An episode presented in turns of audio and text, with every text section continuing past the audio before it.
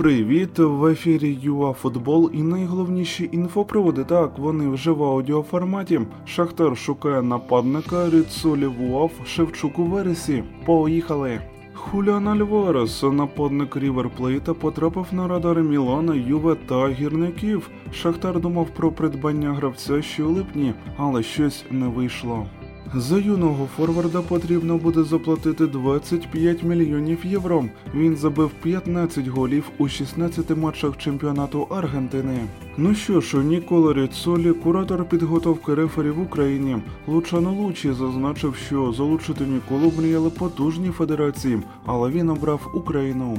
Взагалі-то за нього реально каже його резюме. Ріцолі працював на найпрестижніших футбольних поєдинках.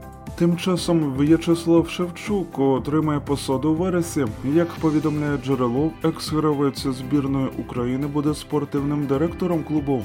Ну а Орест Баль, який раніше обіймав дану посаду, буде заступником генерального директора. Ібрагімович не хоче завершувати кар'єру. 40-річний нападник Мілана продовжить контракт із Росонері ще на два роки. Також клуб бажає продовжити договір із захисником Алесіо Романьолі. Рейнджерс дуже швидко знайшов заміну для Джерарда, який поїхав до ОПЛ тренувати віллу. Новим головним тренером чемпіона Шотландії став Джованні Ван Бронхорст. Житлобуд-1 вперше переміг у Лізі чемпіонів. Харків'янки в Ісландії обіграли Брейдаблік 2-0.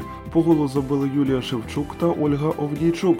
Чотири очки, чотири тури. Маємо те, що маємо. Вам ми бажаємо хороших вихідних і тоді до зустрічі в ефірі ЮА Футбол.